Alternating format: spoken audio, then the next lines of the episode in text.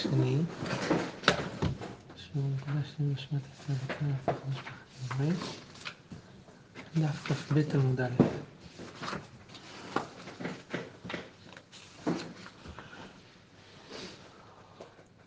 טוב. יש פה קצת תמונות, מי שרוצה, עמוד 48-49 בספר. בפרק הזה, פרק שני, הוא לא עוסק דווקא בהלכות שקשורות ליום הכיפורים, אלא העבודה של בית המקדש באופן כללי. המשנה האחרונה של פרק ראשון עסקנו בתרומת הדשן, אז המשנה הזאת מדברת על הקביעה מי תורם את הדשן. המשנה אומרת ככה, בראשונה, כל מי שרוצה לתרום את המזבח תורם. אם אתה אחד מהכהנים של בית אב שעובדים באותו יום, אז אתה יכול לתרום. אבל בזמן שהם מרובים, יש הרבה שרוצים את העבודה הזאת, אז רצים ועולים בכבש, עושים תחרות ריצה. כל הקודם את חברו ב400 זכה. מי שמגיע 400 העליונות של הכבש זכה. ואם היו שניהם שווים, אז היו עושים גורל בין כל הכהנים שרוצים לתרום. הממונה אומר להם, הצביעו, אז תראו את האצבעות שלכם, ואתם רואים בציור, עמוד 48, מה הם מוציאים, 1 או 2, והם מוציאים אגודל המקדש, כדי שהאגודל האצבעות יכולים להיות רחוקים, ואז הוא יספור בטעות אותו כ2, והוא רוצה שזה ייפול עליו. כן.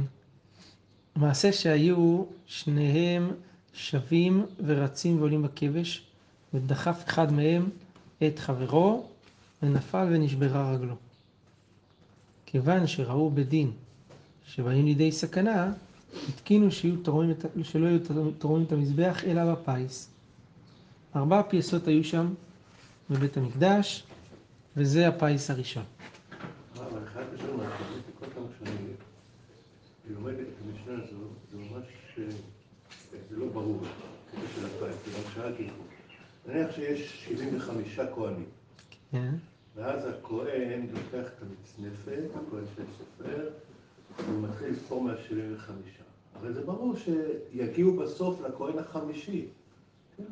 לא, אבל אני אגיד לך, מה שאני מבין פה מהגמרא, זה שאין 75 כאלה שרוצים לעשות את זה, אולי 5. תראה בגמרא, בקושי יש אנשים שרוצים אחרי, אז 5, ושתזרוק מספר של 39, או לא יודע מה, 72, אז חוץ... מתחלק במספר הכהנים, זה השארית, זה מה שיוצא. כן, אבל חוץ מהאנשים שמחזיקים את החשבון, הם לא מתחילים עכשיו לחשבן כמה זה, זורקים סתם מספר. לא כולם זה רפי. כן, בדיוק. הם עושים את החשבון של הזה. אבל אתה מבין, זה מספר 5, אתה עושה להם 73, אתה מתחיל לזה, הוא יודע שזה לא ייפול עליו, מי שהחמישי. אבל השאלה איפה כן ייפול. כן. אז הגמרא אומרת, מעיקר המייטה, מה לא תקינו לה רבנן פייסה? למה חכמים לא תקנו פייס בהתחלה? למה התחלה תחרות ריצה ואחר כך פייס? הגמרא אומרת, מעיקר הסבור, כיוון דעבודת לילה היא, לא חשיב עליהו ולא עטו. חשבו בהתחלה, זה עבודת לילה, זה לא כזה חשוב. אז כי זו עבודה שקשרה לעשותה בלילה, אז לא עטו. אנשים לא יבואו להילחם על זה, לריב על זה. אבל כיוון דקעתו, ועטו לידי סכנה, תקינו לפייסה. אחר כך הם באו, ואז באו לידי מריבה, אז תקנו פייס.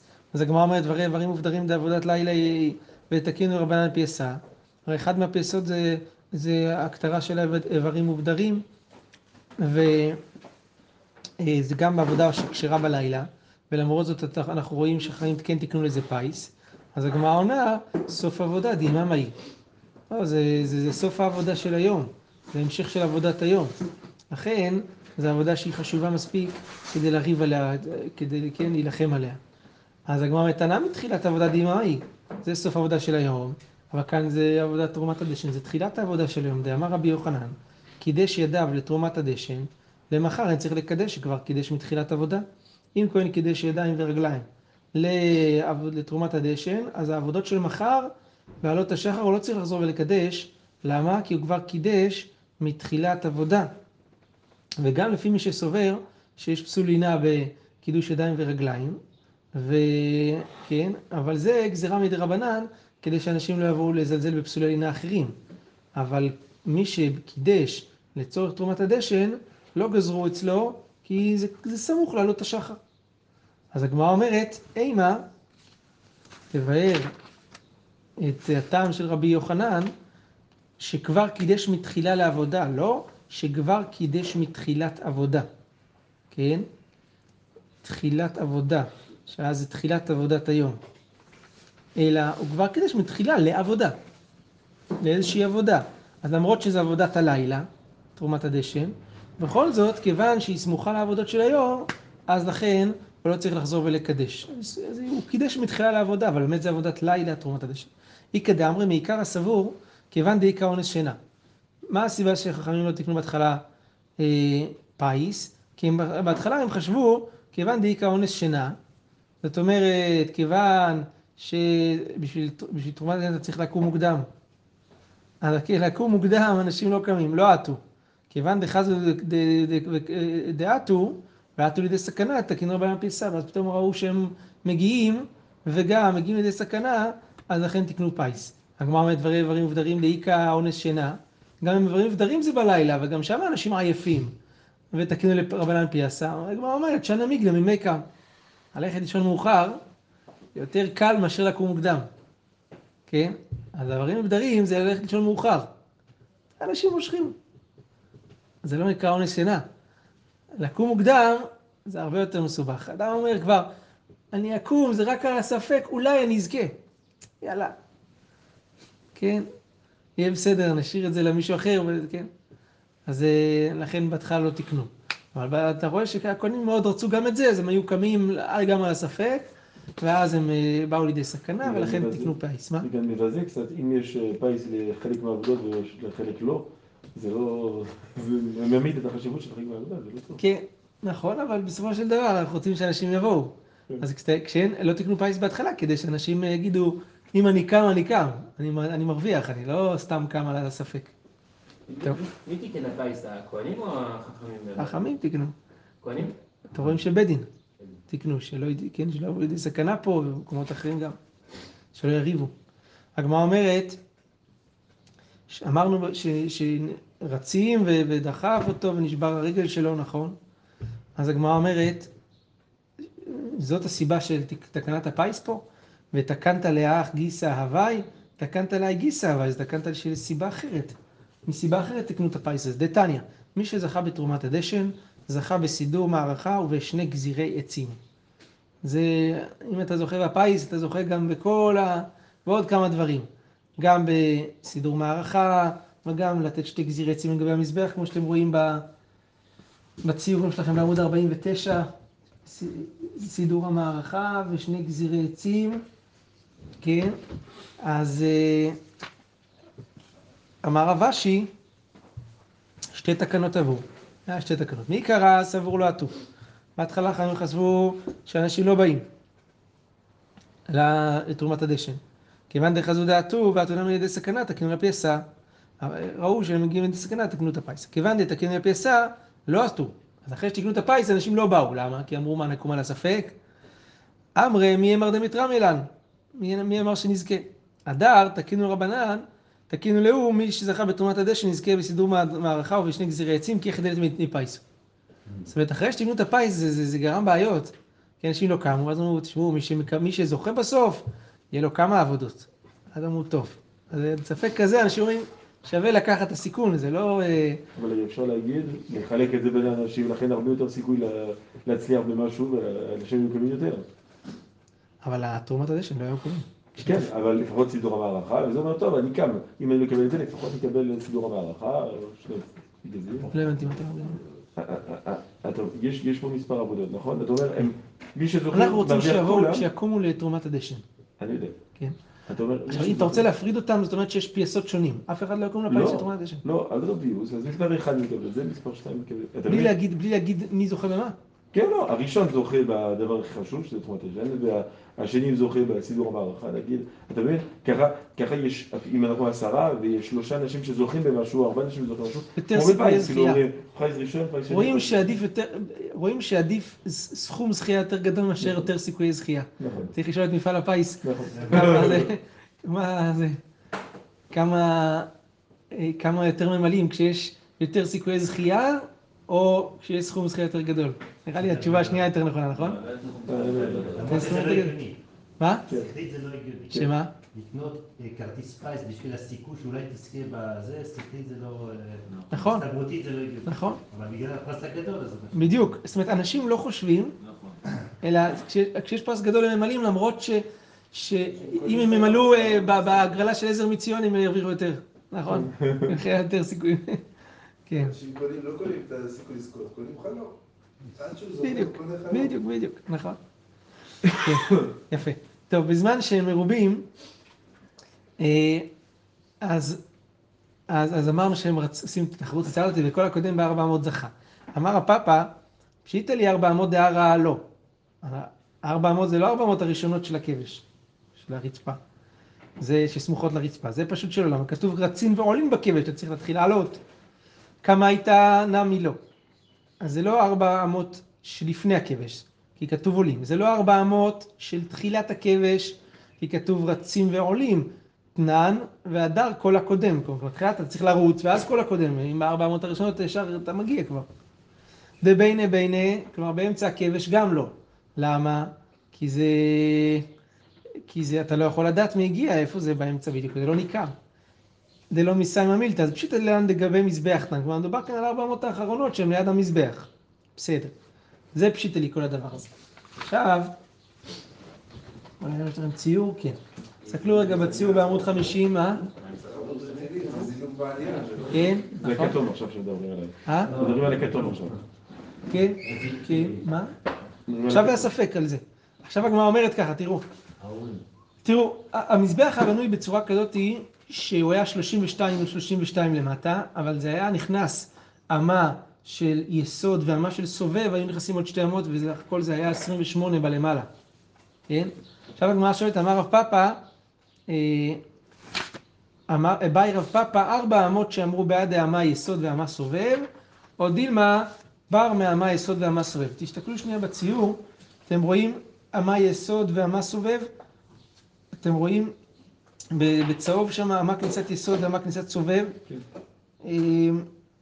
אז אם אתה סופר את 400 כולל האמה של כניסת יסוד, גם הזה, אתם רואים זה מתחיל בהדה, זה בקבקוב הכתום, אבל אם זה בר, אז זה בקבקוב הכחול.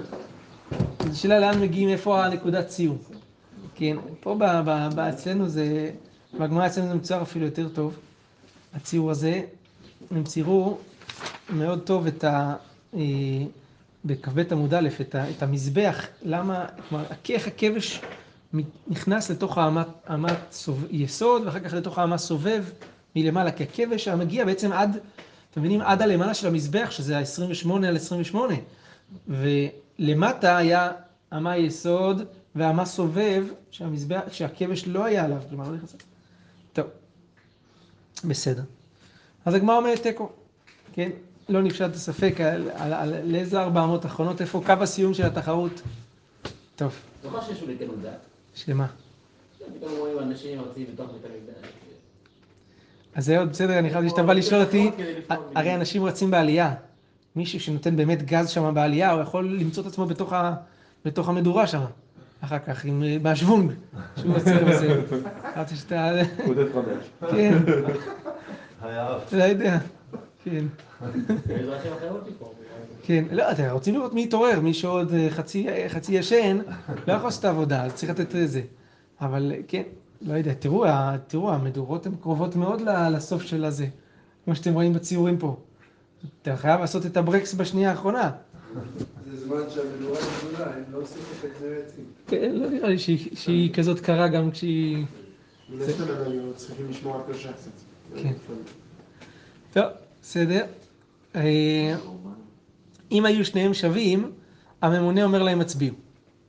תראו, הגמרא כאן, מכאן עד סוף הדף, עוסקת בסוגיית ספירת עם ישראל, ודרך זה עוסקת בחטאי דוד ושאול, ששאול ודוד ספרו את עם ישראל, אז על הדרך כבר מביאה את הדברים האלה.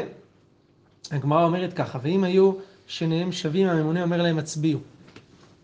טענה, מה זה הצביעו? הוציאו אצבעותיכם למניין. זה נקרא הצביעו כמו שראינו בתמונה. עכשיו, ונמנינו לדידו, תמנית האנשים. הגמרא אומרת, מסייל רבי יצחק, דאמר רבי יצחק, אסור למנות ישראל אפילו דבר מצווה. פה זה דבר מצווה, לפייס. אסור למנות ישראל אפילו דבר מצווה. וכאן דנו הפוסקים בשאלה, האם מותר להשתתף במפקד האוכלוסין. פה כתוב שאסור למנות את ישראל בגופה, אפילו לדבר מצווה. כן? הייתי יכול להגיד שמה שאסור זה דווקא שלא לדבר מצווה. אבל אם זה למצווה, שומר מצווה לא ידע דבר רע. כמה שומר אנשי אסור. כן. לכתיב ויפקדם בבזק. ככה כתוב בספר שמואל. שלפני שהם יוצאים להילחם עם נחש העמוני, שאול מונה אותם בבזק. מה זה בבזק? הגמרא מבינה שהכוונה, בזק זה לשון שבירה. שבר של חרסים. הוא לקח מהם חרסים, שבירות של חרסים, ואת זה הוא מנע, וכך הוא מנע אותם. מה? גם במדבר סיני יש, לא? כן, יש גם. כן, שם. שם מחצית השקל, שם. בסדר, נכון. אז אתה צודק, גם שם היה, אתה אומר, יכלנו להעבירה משם. הגמרא אומרת בתקיפה הרבה שהיא ממאי די בזק לישנם דמבזקו. אני אומר לך שבזק זה לשון שבירה. דילמה שמה דמטה הוא. אבל זה השם של העיר. פקד אותם שם בעיר עוד שנקראת בזק. הגמרא אומרת, כי דכתיב, וימצאו את אדוני בזק ובזק. רואים שיש עיר כזאת. תשובה, אלא מאחה. לומדים פסוק אחר. וישמע שאול את העם ויפקדם בתלאים. אז בתלאים הוא מנע אותם על ידי תלאים. זאת אומרת, שאול הביא מהצון שלו הרבה מאוד תלאים. שם ליד כל אחד ואז מנע את הכבשים. הגמרא אומרת, אמר רבי אלעזר, כל המונה את ישראל עובר בלב שנאמר והיה מספר בני ישראל ככל הים אשר לא יימד. רב נחמן בר יצחק אמר עובר בשני לבין שנאמר לא יימד ולא יספר. אנחנו כמה מקומות רואים שחז"ל משתמשים בביטוי הזה לבין, אבל הכוונה איסור מדברי קבלה. יש דבר כזה, נכון? איסורים מדברי קבלה ולא מדאורייתא. כן. זה לא באותה רמה כמו איסור דאורייתא, אבל זה איסור מדברי סופרים הוא גם כמו אם תשים משבת רגליך, למצוא חפציך ביום קודשי, קראת לשבת עונג, נכון? למצוא חפציך ודבר דבר, זה איסורים מדברי קבלה, למצוא חפציך, דבר דבר, שלא יהיה, כן, אדם לעסוק בחפצה בשבת, לא יהיה דיבורו של חול כדיבורו של שבת, טוב. אמר רבי שמואל בר נחמן, רבי יונתן רמי, סתירה בין הפסוקים, כתיב והיה מספר בני ישראל ככל הים, וכתיב אשר לא יימד ולא יספר, כן? זאת אומרת שהיה מספר ככל הים, יש להם מספר. פסוק אחרי כתוב שלא יימד ולא יספר. עונה הגמרא לא קשיא. כאן בזמן שישראל עושים רצונו של מקום, כאן בזמן שאין ישראל עושים רצונו של מקום. אם עושים רצונו של מקום, לא יימד ולא יספר. אין עושים רצונו של מקום, אז ככל הים. אבל אפשר לספור. רבי אמר, משום הבא יוסי בן דוסטאי, לא קשיא, כאן בידי אדם, כאן בידי שמיים. זאת אומרת, ספירה בידי אדם אי אפשר לספור. אבל בידי שמיים, אז יהיה אפשר לספור. ותהיה מספר כל כך גדול, שרק בידי שמיים יהיה אפשר לספור את הדבר. אז אמר רב נהילה, בר אידי אמר שמואל, כיוון שנתמנה אדם פרנס על הציבור, מתעשר. מאיפה יודעים את זה? מעיקרה, כתיב, הכוונה כן, מתעשר הכוונה בזה. בסייעתא דשמיא הוא מקבל את העושר שלו, נכון? לא שהוא חוטף מהציבור. מעיקר הכתיב ויפקדם בבזק, בהתחלה עם שברי חרסים, ולבסוף כתיב ויפקדם בתלאים. זאת אומרת שהוא מנע אותם על ידי תלאים, שהוא לקח מהצאן שלו. רואים שהיה לו כל כך הרבה תלאים לשאול, שהוא התעשר. הגמרא אומרת, ודילמה מדידו, מי אמר לך שהתלאים היו שלו, אולי זה תלאים של עם ישראל. אז הגמרא אומרת, אם כן, מה יריבותא דמילתא, אז מה החידוש? מה החשיבות שמנע אותם בטלאים, למה הוא לא מנע אותם שוב פעם בשברי חרסים, אבל ברור שהוא מנע אותם בטלאים שלו, הוא התאשר, ולכן, כן, בזכות התלאים, כן, בזכות המינוי הוא התאשר. טוב, עכשיו הגמרא כבר מביאה דרשות על שאול ועל כל הסיפורים שמה, וירב בנחל, אמר רב מני, אתם זוכרים ירב בנחל זה בהפטרה של זכור, נכון? בסיפור של מלחמת שאול בעמלק. כתוב שם וירב בנחל, מה זה אומר?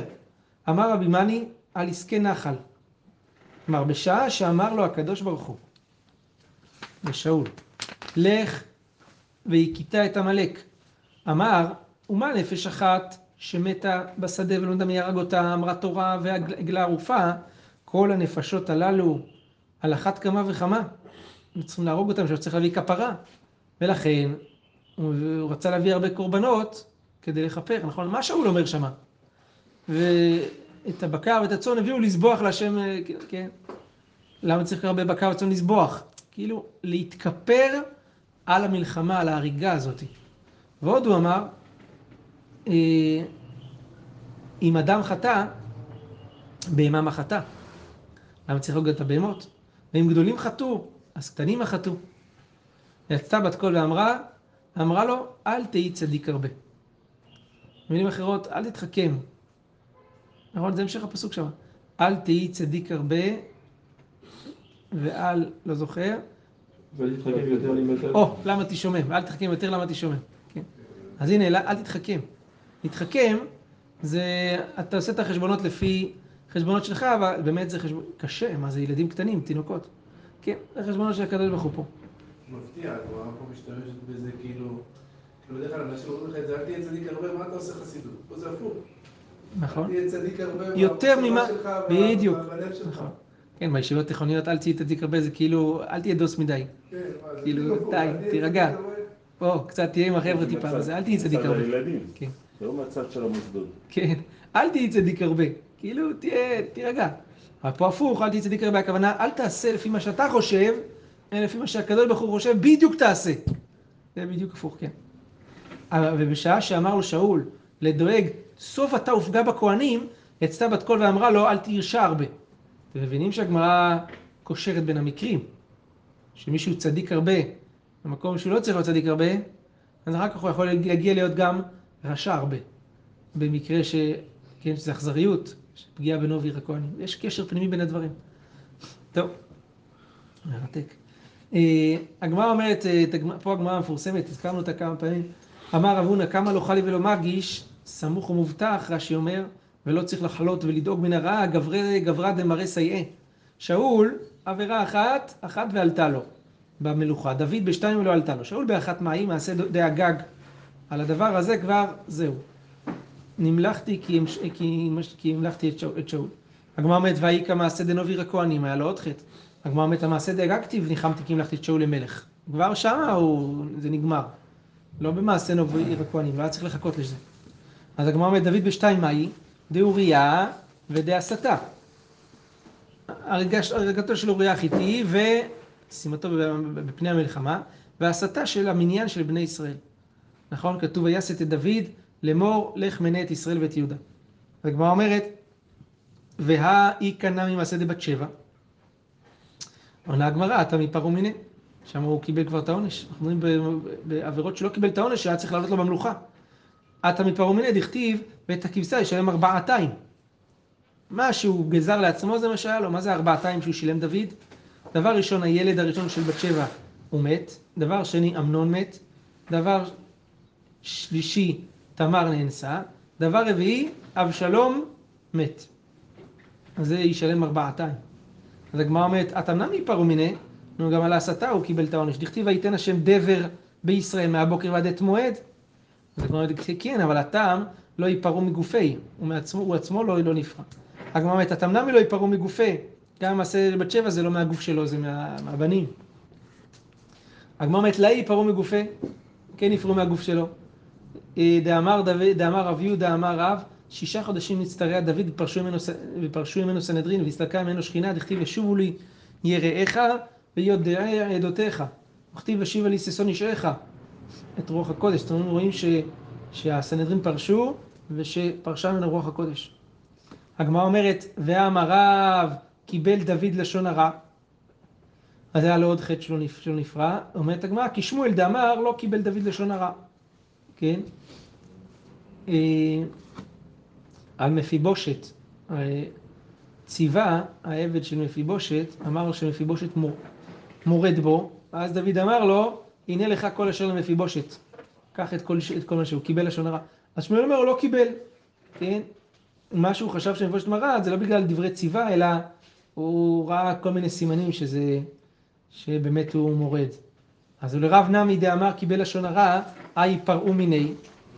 דאמר, הגמרא אומרת גם לרב, שאמר דוד קיבל לשון הרע, נפרעו מיני. דאמר רב יהודה, אמר רב בשעה שאמר לו דוד למפיבושת, אמרתי אתה וציווה תחלקו את השדה, אז יצתה בת קול ואמרה לו, רחבעם וירבעם יחלקו את המלכות. אז הוא קיבל את זה. הוא קיבל את זה עונש, הוא נפרע לחטא הזה, לכן לא מנעו אותו מכל החטאים שדוד חטא ולא עלתה לו. טוב, הגמרא כבר דורשת על שאול, בן שנה שאול במולכו אמר רב הונא, כבן שנה שלא טעם טעם חטא. התקיף לרב נחמן בר יצחק ואמא כבן שנה שמלוכלך ביתי ובית סוהר. הגמרא אומרת, תחביאו לרב נחמן סיוטה בחלמה. הראו לו חלומות מפחידים על זה, על הדיבור הזה, על שאול.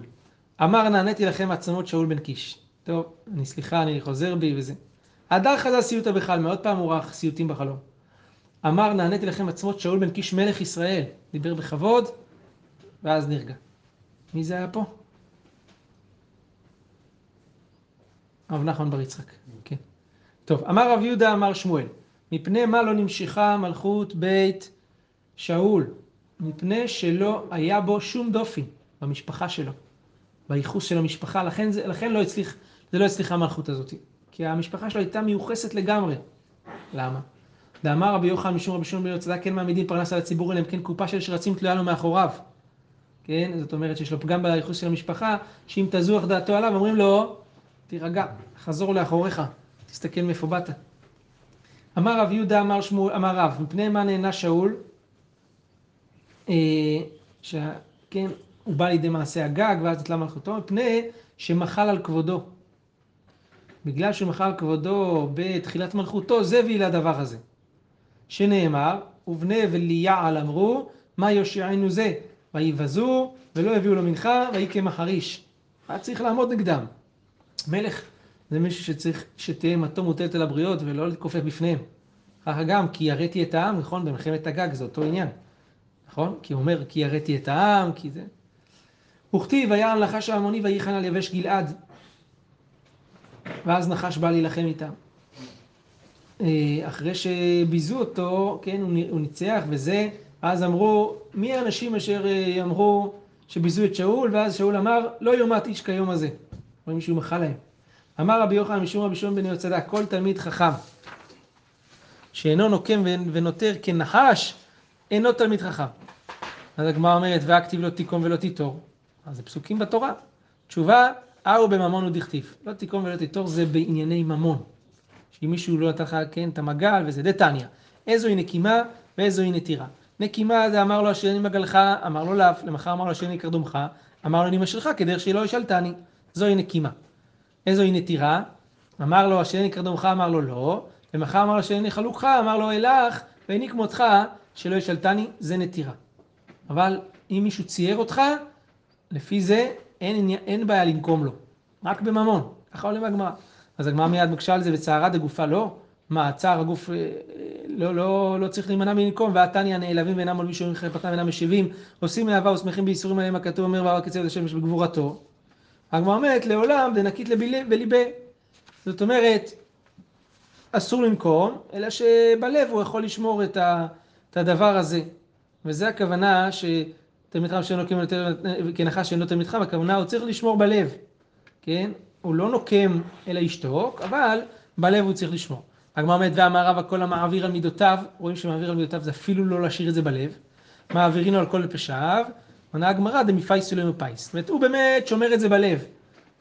הוא צריך לא לטשטש את זה. אבל אם יפייסו אותו ואם יבקשו שימחלו לו, אז מפייס ויעביר על מידותיו וזה. בכל מקרה רואים כאן מהגמרא שאיסור הדאורייתאי של לא תיקום ולא תיתור זה רק בממון. אם אדם עשו לו צער של גוף והוא נוקם, זה לא איסור דורייתאי, זה רק מידה טובה של נעלבים ואינם עולבים, שוב חפתם ואינם משיבים, כן? לכן אומר החפץ חיים, מי שמרמקים אותו, מבזים אותו, מותר לו לבזות חזרה, מעיקר הדין, אם לא, מצד המידה הקדושה של הנעלבים ואינם עולבים, ברוך ה' לעולם אמן ואמן.